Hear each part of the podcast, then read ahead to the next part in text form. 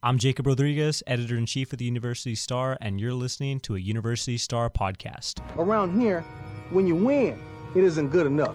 You know, but when you lose, damn sure ain't good enough. So, so what is good enough? You guys need to tell us what is good enough. I guess you get paid to cause controversy, but in this locker room, we're not gonna help that cause. You, you write that in the paper. You write that. You make money off that. You're carrying on like a legacy, like your last name, you know? The people that did this in the 80s, they weren't doing it just because, oh, they thought it was a cool hairdo. No, they were doing it because they were badass. Hey, gang, welcome to episode 24 of the Kobe Bryant episode of Cats Got Our Tongue. I am Andrew Zimmel, aka the Texas State Sports Press, aka the Vice President of Podcasting.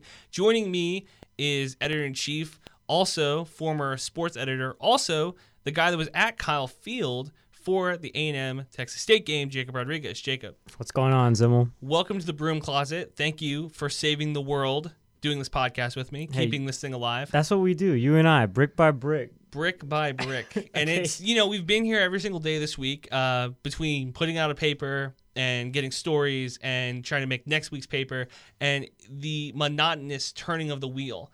So, I took a little bit of a break this week. well, I didn't. so let's talk Texas A&M before we get into Texas State versus Wyoming. That's pretty much the primary meat and potatoes of this podcast is going to be. Recording this on Sunday afternoon for you guys to come out on Monday morning. And just an FYI, hopefully the schedule of these podcasts begets becomes more, you know, weekly. We have a set date for these things, but as anybody would know, things change and you got to keep c- continue to move on the fly. So, let's talk Texas versus Texas A&M. So I'm gonna I'm gonna walk you through my game day experience because That's actually what I wanted to hear, honestly. Because Okay, no, sick. because I think everybody saw the SEC network and they saw what Spav and what Gresh and what Vitt Marcus ended up doing. I think we care more a little bit about what happened with you going into this game. okay, so I show up and immediately I'm asked to like throw out my computer bag and At I Kyle say, Field. yeah, at Kyle Field, and I was like, excuse me, and so the the lady brought over her manager or whatever. The guy was like, hey, you're press, you over there, and I was like, thank you. So I walk over there. There's a cop, and I'm like, "Hey, is this the line for press?" And he's like, "Yep, just take that elevator, no questions asked." So I was like, "Wow, okay, this is great." And you know how everybody says that like um, the press box like sways at Kyle Field when they played the the song or whatever, the the hullabaloo stuff, whatever. That is a real thing. First of all, their press box is gigantic. It- ours was like, it feels like this booth basically. Uh, in comparison, they had a buffet, so you can get food anytime you want. They had a soda machine. They had they made a very compelling case for me to go be the sports editor at the battalion, basically. Shout out my boy Luke Hankhouse, the editor in chief of A and M's paper. That's who I was hanging out with for a little bit. Uh, but yeah, we all saw the first drive looked okay, not So- bad at all. I'm not going to let you sit in this broom closet with me and defend Tyler Vitt. Okay, what we saw coming into it, and remember, But it's you're okay the guy. that I defended him because the second play, Gresh threw an interception, so it wasn't even like we got better. no, hold on a second. And Let then he me- threw another one after that. let hold on. Let me break it down for you because I know you want to you want to get into the play by play of what happened. Yeah. But we need to first focus on Tyler Vitt, who everybody coming into this season kind of had, had the assumption that it was a really close race between him and Gresh, and I think that A and M kind of proved it. And the real question is, and I, I don't know, I don't have an answer for this just yet. Is if is is it going to be any different against Wyoming?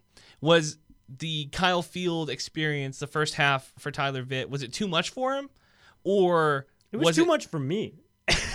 I was almost like, can I be a reporter right now? I don't know if I can. Really? So Yeah. so the press box starts swaying, and that's when you're uh, you check out. It was pretty crazy, honestly. Uh, and then I, I was like the one of the first ones there just because Colton and Sean got stuck in traffic. Yeah, tell us about everybody that was at the game for the University Star. Yeah, so we had we also had the most press spot like spots like by far and away. Um, it was me, Sean, Colton was there, uh, Kate Connors, our photographer, was there. Who can I just say took a bunch of really good photos? She's amazing. Yeah, she took probably some of the best photos the Stars had this Ever. entire year. I honestly, I think that, and I, I've been around this deal for like four years now, and you've been around a little bit too about the, the around the sports.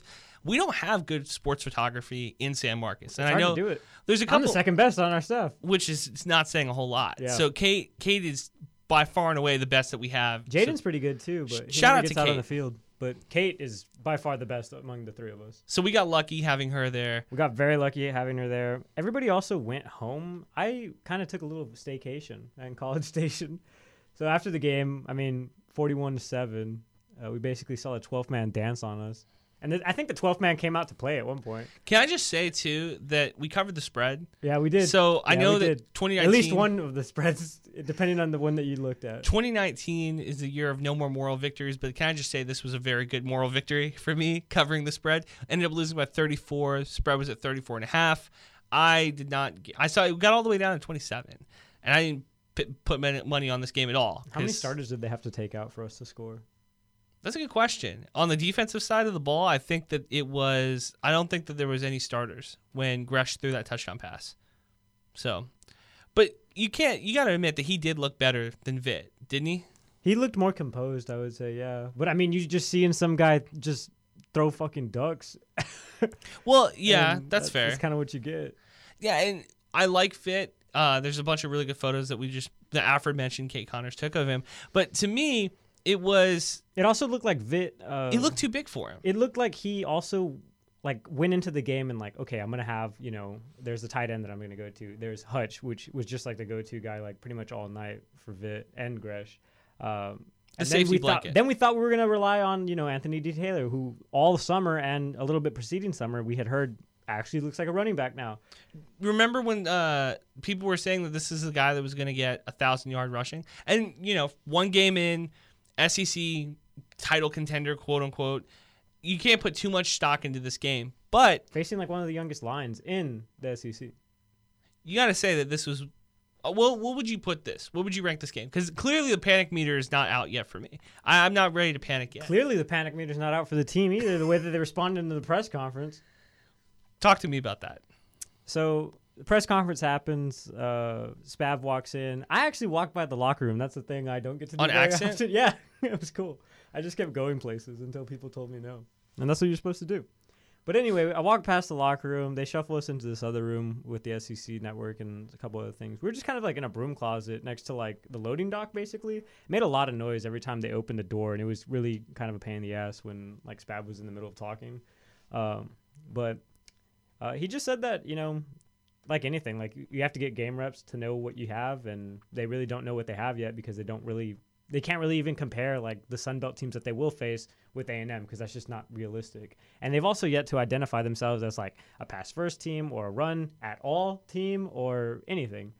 Well, it's just frustrating to me that we see Texas State put up the way that they put up, and then we got Georgia State beating Tennessee. Yeah. You know, and I get it that Tennessee is one of the worst teams in the SEC versus A&M, one of the better teams, but Texas State, on paper, according to a couple people, should be better than Georgia State.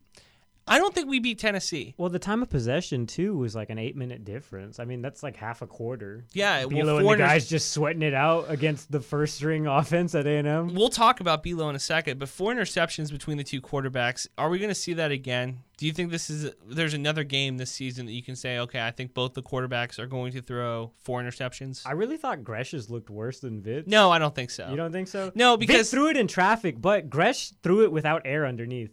What do you want? If you're if you're a car, right, going down a highway, do you not want air in your tires or do you want to hit something else that you didn't intend to? one of Gresh's interceptions, one of Gresh's interceptions was The worst throw I've ever seen in a college football game. an SEC corner jumping a route. That's not going to happen. That's not going to happen against you know Arkansas State or Appalachian State or anybody like that. I don't know. Arkansas State did beat A&M a couple years ago. a couple years ago. But this year, I'm looking at it. I don't think anybody's going to have the athletic secondary that A&M had. I'm not saying that Gresh showed out and showed to me that he was better than Vitt. I think they both have a lot of room for improvement. But I just want to see if I can get any humility out of you. I think the- they the- will the go. With, I think they will go with Gresh first during Wyoming okay, so let's talk Belo. because I didn't think they were going to take Vitt out as soon as they did. They took him in the middle of the second. Yeah, he didn't even play a full half. No, he didn't. Uh, And so he threw two interceptions in, in that one and a half halves. so Bryan London of the defense looked like the best defense in the Sun Belt Conference. Their, I- their red zone efficiency was really good. the red zone the, efficiency was the other moral victory for Texas State was fourth down efficiency for both teams was 0-0. Nobody wanted to go for it. Hmm, that's interesting. That's a good stat. Uh, Belo continues to look like the best player on this defense. He intercepts a pass, his first interception, his first collegiate interception, One-handed grab. which I just want to remind folks that listen to the podcast, new listeners to the podcast, people that might not have been at Texas State for the last two years. Two years ago, Texas State didn't have a single interception. The only collegiate team, FBS collegiate team, to have zero interceptions was Texas State, the team that plays in San Marcos. So for Bryan to grab an interception first game, to me, and I, I understand that other people they might not care as much about this, but for me, that was a big victory. Is that showing people, showing me, proving me correct. I, I think Bryan London is an NFL talent. This is the take I'm going to have. That's the take I'm going to have for the rest of the season, at least. Talking about how I think that he needs to continue to get his reps up, and Texas State really needs to show, premiere him. But the defense was never put in a very good position to win the game. Now they uh they were put in horrible spots throughout the entire game, not only by the special teams occasionally, but by the offense most of the time. Uh, even I mean, we had a turnover. We had another turnover too, just based off of a fumble that we picked up, and then it got ruled and it, whatever. It just seemed like we couldn't get it done on the offensive end, and you can't. I don't know when your stuff is not firing on all cylinders. It's really hard to rely on your defense because your defense is probably just not going to put up points because they're not used to putting up points, frankly. The defense. The defense. Yeah. Yeah, I don't know. Let's move on to Wyoming because that's kind of the game that I think all of us have circled on our calendars at this point. Home opener on Saturday. It goes in direct competition with Texas LSU up the road. Uh, I, terrible scheduling conflict, in my opinion. I think that if Texas State was smart, we move the game up to like 3:30, 3:30 kickoff, and I say, hate those though. well, would you rather have a 3:30 kickoff and have potentially more fans, or a kickoff at the exact same time as Texas and LSU and have me in the press box watching two games at once? I'd rather do another Thursday game as opposed to a 3 p.m. kickoff really? Okay. or a 1 p.m. kickoff. Those are horrible. you don't want a noon kickoff? Yeah, those are disgusting. I love noon kickoffs. So let's talk about Wyoming. Wyoming ends up beating uh, Mizzou, Missouri. Uh, it was a game that I think a lot of us didn't anticipate. I don't think any of us thought that Wyoming was going to have uh, a, a win against Missouri. To be completely honest with you, the team that Kelly Bryant ends up playing for as well. I, just a quick, just a couple quick thoughts right off the bat. This is a game I think both of us had before the A and M game. We had Texas State winning against Wyoming. That we thought it was a coin flip, and we thought going into it that this was a a game that Texas State should be able to win. Missouri ends up losing that game 37-31 to Wyoming. Wyoming wins that game. So I don't know. Wyoming's coming off an SEC victory. Texas State's coming off an SEC loss. What are your thoughts coming into Saturday? well, our team's healthy. That's important. I think we're going to need everybody out there. It's scary. I think now, you know, they're facing possibly they could be 0 and 2 at the end of this stretch, headed into what SMU at the end of Mhm. this turn, which doesn't look great either. Um, How is our preseason every year so hard? Like, how's our non-conference three games that are could technically be losses in an FCS school that's going to push us to the brink? You know what I mean? Yeah. Like a couple years ago, it was Houston Baptist that took us all the way to the edge for us to end up winning that game. I forget who we played last year. This year, we're playing Nicholls State, who, according to everybody, should be a pretty good game you know, it just seems it, it's weird to think about that Texas State continues to schedule teams, and Wyoming shouldn't be a hard game. Like they don't have Josh Allen. It's not like you're playing a future NFL first round pick this year. It feels I don't know. To me, it feels like Texas State should be able to win this game. It's going to be the home opener for Texas State too. I feel like if there's any fan base that could need some sort of galvanization at the home spot, it is Texas State. I know that uh, just the team itself and Jake Spavital has done like immense amounts of like marketing and planning. And, like, I know. I drove by the new banner. for this. Yeah, There's a new banner There's outside. one on the side of the stadium Mhm. too. So It's pretty cute. I don't know. I know all of the fraternities and stuff are ready for tailgate. So I I think there's going to be people that are going to want to go to this game, but you know, once you run Aggies beat the hell out of Texas State, who knows where the hype will go for this team? Yeah, I don't know. I don't know. Coming in, so we both did our predictions. You're going to be able to read them in uh, this week's edition of the University Star that comes out tomorrow on Tuesday. So uh, without giving too much away, why are you going the way that you are going in these predictions? Um, honestly, I'm just standing by Sean's takes at this point. That's a bad idea. yeah, you're right. For those Uh, of you, for the people that listen to this podcast and listen to it throughout the entire summer, I'm sorry for the content that we put out. It could have been a lot better. Um, but continue. You're going off Sean's take that we're going to beat Wyoming. I think we have the potential to beat Wyoming. I think I don't know. It's impossible to be like, nah, this is this is, this is like inconceivable for Texas State because I don't think it isn't. You know, we're at home. This is Jake Spavital's chance to show the administration that he's the guy. The only person out there was Larry Teis from the administration, as far as I could tell, at the A and M game, And he was at the volleyball game, and he was at the volleyball which we game. can get into in a second. But um, so you you like Texas State in this game against Wyoming? I like Texas State.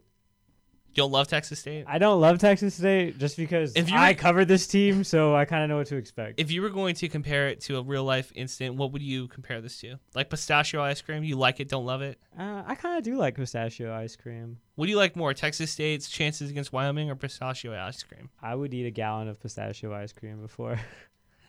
All right, let's and I talk. kind of like pistachio ice. Let's sorry. talk about Texas State's volleyball team that tipped off or set off. I don't know what how you want to That's a good kick word. this off. Set off. Yeah. It set off against Liberty. They ended up winning that three sets to one, winning the match. And then they play number 14 USC, Yeah. top 10, top 15 USC. And I start getting texts right away. Won the Be- first set immediately. because for those of you that don't know, don't listen to the podcast nearly enough as you should. I am the person who thinks that this is it for Karen Chisum. Forty years. I think that this is it for her. I think this is her last season. You don't think it's it? You've been calling her number, Complete- telling her that this is it. Complete speculation, but I think forty years is this is where she moves on after the season. Win, lose or draw, I think that this could be it for her. So we should treat it like this is it for the greatest volleyball coach in Texas State history, for one of the top five volleyball coaches in NCAA history. You know, so show up to the game, support. You need to treat this like it's the end. But I start getting texts right away saying Texas State looks like a top 15 team in the country. Texas State looks like a top 25 team in the country. Really threw me off. Did not expect that at all. Uh, those type of texts. Then they end up dropping the next three sets to USC, and everybody's telling me, well, you know, maybe top 50. Maybe we're a top 50 team in the country. And I just continue to remind you guys this is the beginning of the season. For football, it's a little different where it's only a 14 game season or 13 game season, and you know things can change really quickly. Uh, if you lose a couple games, all of a sudden you're not a bowl eligible team. But for volleyball and for soccer, for baseball and for softball, you need to take the beginning of the season with a grain of salt.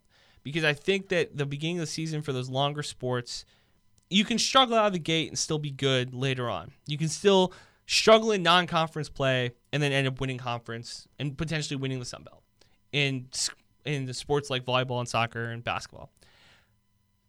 Volleyball, they look good. They played Liberty well. I didn't expect anything less. USC, they played them close. Didn't expect they played them to five sets too, didn't they? Liberty. Or to four? Uh, USC. yeah, they played them to four. It was Yeah. three sets to one. They won the first one, then they lost to the next three. I Yeah. guess. Yeah, so they played them to four sets, which is to be expected. To, to be expected. It wasn't. It was closer than I thought it was gonna be too. Yeah, and it, like I said, this is a good team.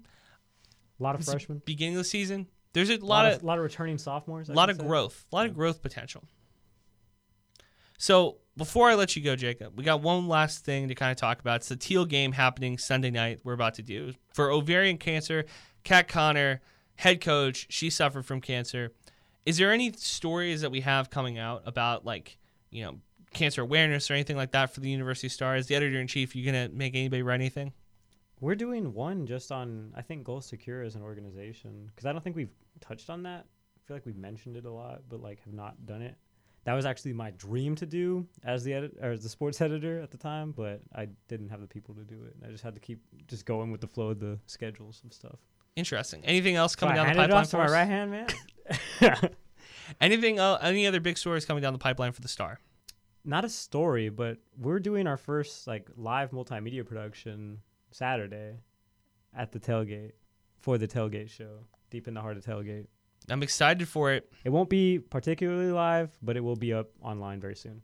And Very cool. Not very soon, but I mean, as soon as we record it, it'll probably be online. Thanks for coming in, Jakob. no problem, buddy. Thank you for listening to another University Star podcast. You can tune into our SoundCloud and Spotify channel every single week to get new content. We have Editor's Note coming out really soon, and Life and Arts should be up pretty soon as well. So that's really cool.